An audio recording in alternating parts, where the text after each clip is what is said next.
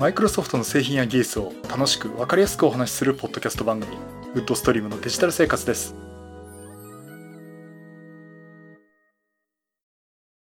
第567回目の配信になります。お届けしますのは木沢です。よろしくお願いします。はい第567回目になります。この配信はクラウドファンディングキャンファイアのコミュニティより皆様のご支援をいただいて配信しております。今回も安成さん、ホワイトカラーさんはじめ合計10名の方にご支援をいただいております。ありがとうございます。ご支援の内容に関しましては、この番組ウェブサイト、windows-podcast.com でご案内しております。もしご協力いただけるでしたらよろしくお願いします。また、リスナーの皆さんとのコミュニケーションの場としてチャットサイト Discord にサーバー開設しております。こちらは、ポッドキャスト番組、電気屋ウォーカーと共同運用しております。よかったら参加してみてください。Discord サーバーの URL は番組ウェブサイトにリンク貼ってあります。はい、ということで、なんか、1月も半ばになってきてましたけどね。はい、相変わらずちょいちょい仕事がやばい状態は続いてまして。えー、っと、まあ、非常に残念なことに、あの、テレワーキングでね、いつでもどこでも休日でも仕事ができるってところなんで、ちょっとこの配信終わって編集したら、ちょっとまた仕事しなきゃいけないかなっていう状況なんですけど。うん。まあ まあ、あれも良しだしですね。はい。で、今回はですね、いくつかお話があったんですが、えー、やっぱりサーフェス。これの話をしたいと思います。Surface Pro 7 Plus が発表されました。ついにですね、昨日発売になっています。あの、Surface Pro のシリーズね、毎年、まあ、9月、10月、11月かな。まあ、そのぐらいの時期に新型が発表されるっていう感じが、の状況が続いてたんですけど、まあ、去年は結局あの、Surface Pro 8が出なくてですね、まあ、の、サーフェスとしてはそのサーフェスラップトップ Go だとか、 Surface Pro X の第2世代だとかですね、いろいろシリーズは出てるんですけども、やっぱりメインとなる Surface Pro シリーズ、えこれがですね、発売されてなかったんです。新発売がなかったんですよね、機種変更がね。えー、ということでね、 Surface Pro 7が、これは、まあ、あれ自体すごくいい Surface Pro だと思いますんで、あの、十分やっていけると思うんですけどね。あの、やっぱりちょっとサーフェスプロ8出てほしいなという、思って、というところありました。で、えこの状況でですね、え突然 Surface Pro 7 Plus が発表ということになりまして、で、あのー、一番最初にこれ言っとくと、これは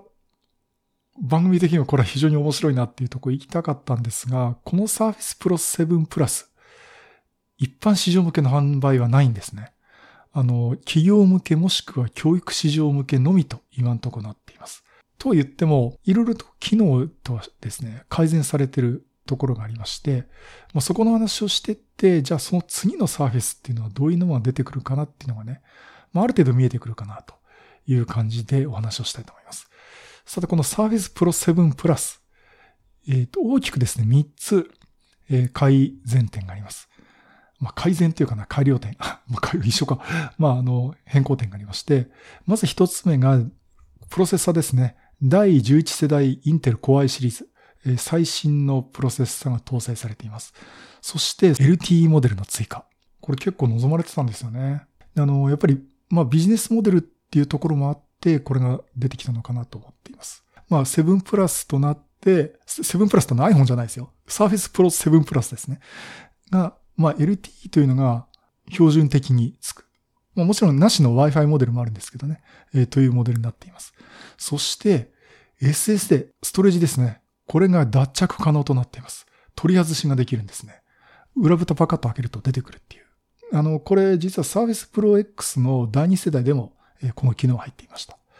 まあ、というね、え、大きく3つ、え、あるんですが、それ以外っていうところは、まずあのタッチパネル含めたモニターの解像度とか、あとは筐体のサイズですね。え、これに関しては全く Surface Pro 7とは変わらないです。まあ、ですからいろんなこう、タイプカバーにしても、あとサードパーティーが出てるね、いろんなとこ出てるケースとかでもですね、Surface Pro 7用っていうのを買えばそのまま使えるということになります。で、まずですね、あの、プロセッサーなんですけども、第11世代インテル Core i プロセッサーというところで、まあ、あの、まあ、マイクロソフトのサイトで見るとすごくその2.1倍のスピードになったっていうふうに、サイトでは出ていますけど。まあ実際のところどのぐらいかっていうところあるんですけどね。あの、3種類プロセッサーは出ています。えー、Core i3 1115G4。あと Core i5-1135G7、Core i7-1165G7 というこの3種類がラインナップされています。そしてですね、メモリーですね。これ、ストレージ今回 Surface Pro としては初めて 32GB モデルが登場しています。今まで80、あ、8ギガ、16ギガというところだったんですが、新たに 32GB モデルが出ています。で、さらにあの、これ構造的な話で、えー、このプロセッサーですね、Core i5 と Core i3 のモデルに関してはファンレス。で、Core i7 だけはファンがつくという構造になっています。そしてこれやっぱり注目したいとか、LTE モデルがあるっていうことで、えっ、ー、と、これ LTE はですね、まあ、モバイル通信ができるっていうところで、あの、SIM が使えるようになっています。で、あの、まずプロセッサーはですね、クアルコムのスナップドラゴン X20 という LTE モデル、プロセッサーじゃないですね、LTE モデルですね。このチップが使われておりまして、で、SIM 自体はナノ SIM がさせるようになっているか、もしくは eSIM をサポートしています。で、この LTE モデルっっていうのがちょっとその特殊なところでですね、例えばメモリー 32GB 搭載したモデルは LTE モデルはないんですね。あと、ストレージが 512GB、1TB を搭載したモデルについても LTE モデルがないというところで、これあの、最高スペックっていうのはなかなかバランスが、あの、もうすべて含んで LTE、すべて最上位で LTE モデルっていうのはちょっと選べないという状況になっています。そして、えー、SSD、ストレージですね。これの脱着ができるっていうところで、あの、まあ、YouTube とかのね、紹介画面とか見てみるとわかると思うんですが、えー、裏蓋ですね。あの、キックスタンドを開いたところに、まあ、我、私なんかが持ってる Surface Pro の第5世代っていうと、マイクロ SD カードが入ったりという場所にあるんですけど、そこに、えー、SSD が、こう、蓋を開けると刺さってるということになっています。で、SSD 自体は 128GB、256GB、512GB、1TB というのがラインナップされています。で、これ見てね、ああ、じゃあ、はじめ256で買って、やっぱりいるや、容量必要だったら510に買い替えられるのかなと思ってたんですけども、これ実はですね、ユーザー自身は脱着ができないというふうに書いています。で、まあこれマイクロソフトの方のサイトで行くと、マイクロソフトが提供する指示に従って、熟練した技術者のみが行うことができますと。熟練した技術者ってどこにいるんでしょうね。うん、あの、マイクロソフトストアって日本にないんで、うん、ひょっとしたらこれマイクロソフトに送り返すか、そもそもそういったアップグレードパスっていうのがないのかもしれないです。まあそういうところでね、だから SSD の脱着ができるって、あ、これはいいなと思ったんですけども、なんていうのかな、拡張するとか、アップグレードするとか、そういった目的では使えないと思います。むしろその企業のセキュリティ的なところでね、外して破棄してサービス本体はまた別のところで使うとか、えそういったところがあるのかなと思ってます。だから企業的な、その企業で使うセキュリティ的な要素の方がこれ、脱着にした意味があるのかなと、そういう目的じゃないのかなと思っています。で、それ以外にですね、あの、いろいろとあって、また、例えばあの、あ、Wi-Fi は、あ、これはもう7のところできたね、Wi-Fi 6になっていまして、あとは、これ、 Surface Pro では載ってたのかなあの、マイクの性能が良くなったんですね。デュアルファーフィールズスタディオマイクというのが搭載されています。これ、サーフィス Go2 とか、あとは Surface Laptop、 Surface Pro X もかな、えー、もう搭載されているそのマイクで結構、あの、テレワークとかでその、まあ、テレワークに限ったわけじゃないんですけど、こういった会議をするとかで、えー、集音力を上げている、えー、マイクということになります。まあ実際その Surface Go 2では搭載されてて、あとね、Surface Pro X の第2世代載ってるのかなあの、前も言いましたけど、Surface Pro X に買い替えた方の、まあ Teams で話した時に音がえらい良くなってるんですね。うん、そういった意味でこれ、あの、デュアルファーフィルズスタディオマイクっていうのは、結構その、専用マイク使わなくてもそこそこテレワークとか、そういったテレビ会議、Teams の会議とかでは、もう十分使えるんじゃないかなと思っています。そしてインターフェースなんですが、USB の Type A と Type C、それぞれ一つずつですね、USB ポートがあります。そしてこの USB は二つともですね、この A と C 両方ともですね、USB3.2 の Gen 2、が搭載されています。私この前バックスペース FM 聞いてて、USB って今3.1っていうのは企画書ないんですね。これ3.2なんですね。うん。ね、であの、電気屋さん大変だねなんて話をしてましたけど。あ、そうだったんだと思って。まあ、あの、そういうのを注意しながらいろいろ見てたら、やっぱり USB 3.2の Gen 2となっています。あとはその Surface Connect のドックとか電源アダプターですね。あの、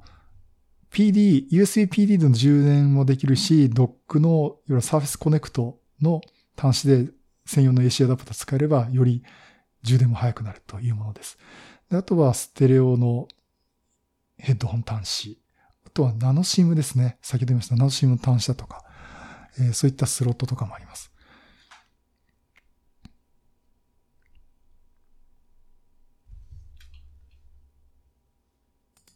そうか、それと、これを改めて今喋ってて思ったんですが、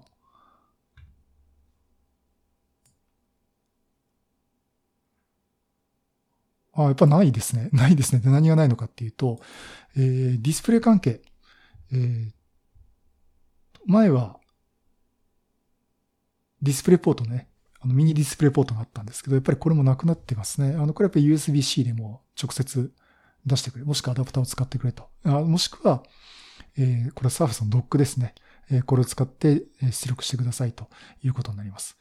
で、ちょっと今そのディスプレイの話も出たんで、あの、オプションのですね、Surface Dock 2を使えばですね、外部にディスプレイを使う、接続することもできて、で、これに関してですね、4K の 60Hz を2画面使えるっていうことになっています。だから結構持ち運んで、お仕事にも十分大画面、まあ大画面っていうか、まあ 4K の画面も使えるってところでね、まあここら辺はあの、嬉しいとこかなと思ってます。まあっていうのはどうもあの、M1 の Mac が1画面だけだったっていうのを聞いてるんで、まあ、それ考えるとね、やっぱりここら辺はその、非常にお仕事する上でも、え便利かなと思っています。そしてですね、さっきあのファンレスの話が出ましたね。このね、Surface Pro 7 Plus、冷却システムがかなり改善されているようです。えー、グラファイトヒードスプレッダーとパイプというのを使って、あの、Core i5 と Core i3 に関してはファンレスを実現していまして、で、Core i7 でも、まあ、最低限のファンの回転とノイズ、回転、ファン回転しても、その最低限のファンの回転数と、まあ、ノイズを抑えられるようにするっていうところで、えー、工夫がされているようです。まあ、マイクロソフトのね、あの発表の動画とかも見てても、結構、大掛かりな、あの、ヒートシンクとかね、まあ、グラファイトのヒートスプレッダーとパイプをこう使って、えー、熱設計をしているのかなと思っています。そしてですね、このバッテリーの話ですね。バッテリーの容量が上がっています。えー、これどういう実現したかというとですね、あの液晶パネルを薄型化してですね、その分、サーフェスの厚さとしては変わらないんですけど、薄型化、薄型化して、その分バッテリーを分厚く取れるようにしてるっていう構造にしています。で、これあの、サーフェスプロ X からの機構を継承しているということで、これによってですね、従来 43Wh のバッテリーが 50.4Wh ということで、容量アップして、まあこれ17%ですかね。容量アップしているということになっています。マイクロソフトね、最大15時間と。あの、測定条件書いてありますけどね、最大15時間稼働できるというふうに発表しています。うん本当に15時間いけるかなっていうところあるんですけど、まあ、多分5、6時間もじゃあ同じの、同じだと思ってるんですけどね。やっぱり気になるところで言うと、やっぱりバッテリー、AC アダプター使ってバッテリー使っちゃうと、バッテリーじゃない、AC アダプター使って電源供給したところで使っちゃうと思うんですけども、本当に15時間使えるんであれば、これは、え結構いいかなと思います。そして、えボディカラーですね。やっぱりこれビジネス用途なんで、えこういう感じかなと思うんですが、えっ、と、ボディのカラーは、えプラチナかブラック。の2色だけです。で、おそらくこれブラックに関してもですね、Surface Pro 6の時に初めてブラックのモデルが出た時の話のそのままだと思うんですが、あの、黒を塗料を塗っただけじゃなくて、黒の塗装をするために表面をその分、塗装の分だけちょっと薄く作ってると。だ黒だけ、あの、生産ラインがちょっと違うっていうらしいんですね。で、薄く作ってその分塗料を乗せて、プラチナとモデルと同じ厚さにしてるっていうことを聞いたことありまして、まああの、まあ、そういったことを今回使ってるのかなと思いますけど、カラーに関してはプラチナとブラックの2種類です。まあこれいいですね。私も買うんだったらブラック買おうと思ってますんで。えこれいいかなと思ってます。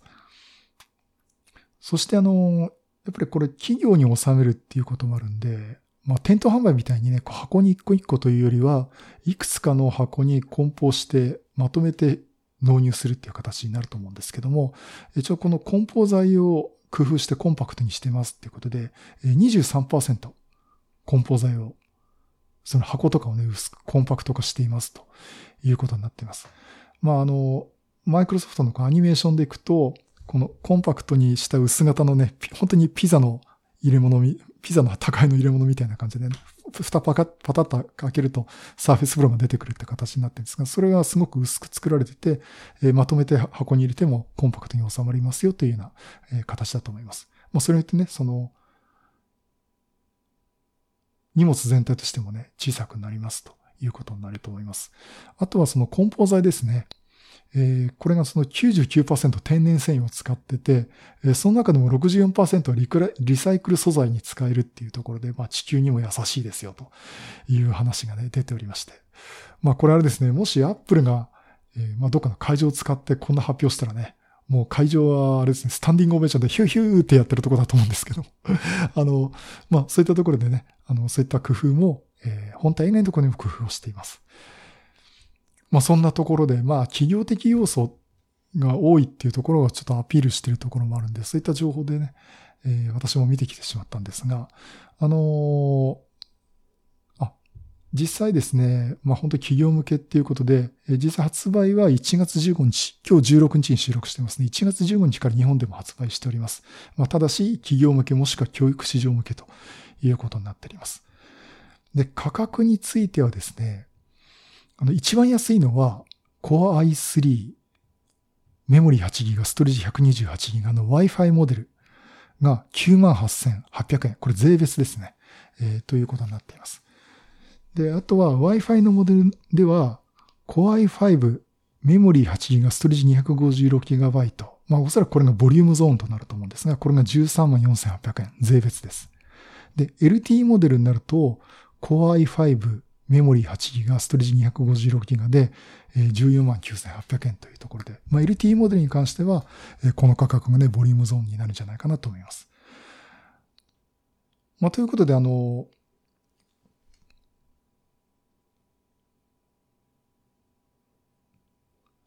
残念ながらね、個人市場ではまだ買えないし、なんかまあ買おうと思えば買えますよって話は私のお友達でも言ってる方いるんですけども、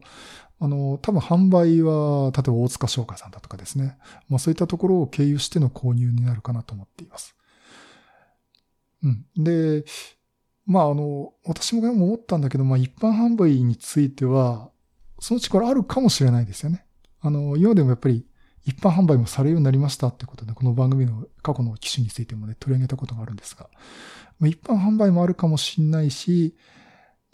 知れないし、もしくは、サーフェスプロ8まで一般市場の方は待つことになるかもしれないです。ただ、ここを見ていくと、第11世代 Core i プロセッサー。まあ、その時はちょっとその次の世代のものになるかもしれませんし、あとは、えー、まあ、LT モデルについてもやっぱり一般市場向け微妙だと思うんですけども、あの、ファンレスだとかですね、その、改善された熱冷却のシステムだとか、あとはその、マイクの性能とかの話とか USB とかですね。まあ、ここら辺の、あの、ところっていうのは、おそらく次の Surface Pro 8でもこう継承されていくのではないかなと思ってますんで。次の Surface っていうのはこういう感じなのかなっていう、もしくはそれ以上の何かがあるかなっていうところはね、えー、期待できますんで。まあ、一般市場で、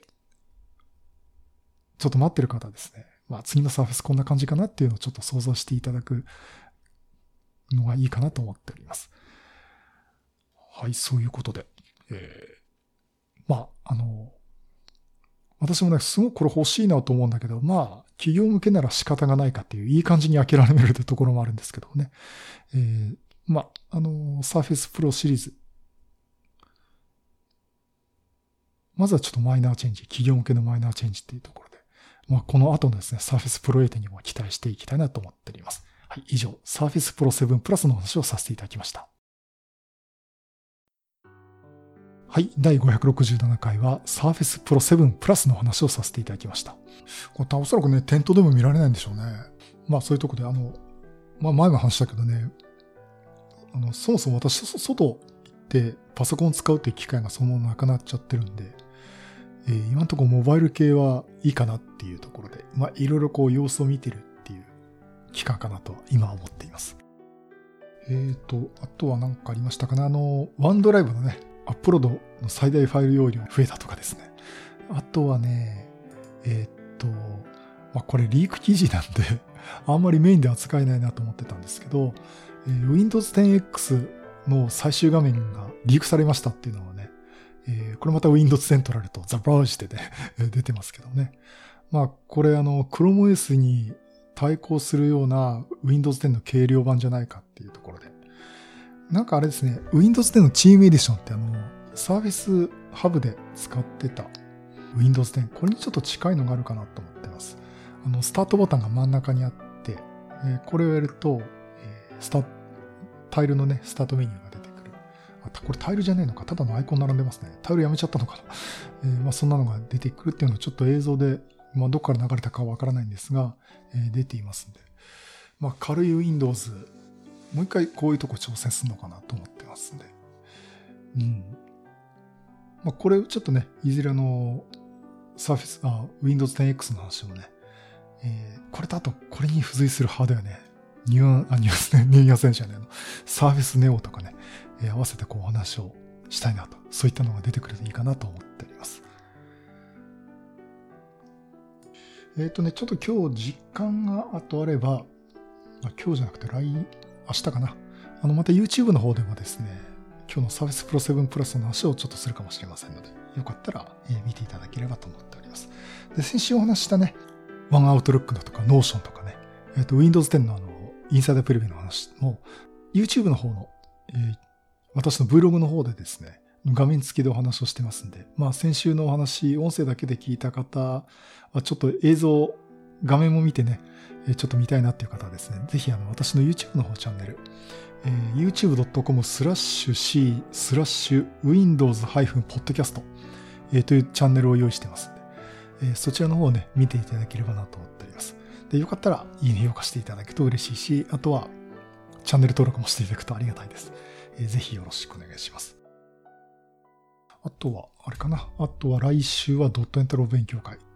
Microsoft Teams と YouTube ライブとあとは Facebook のライブでもね、やってみたいと思ってますんで。まあちょっと Facebook ライブ初めてなんでね、うまくいくかなっていうのはあるんですけども、ちょっとやってみたいなと思っておりますんで、えー、よかったら、えー、参加してみてください。はい、そういうことでまた色ネタ集めてお話したいと思います。またよろしくお願いします。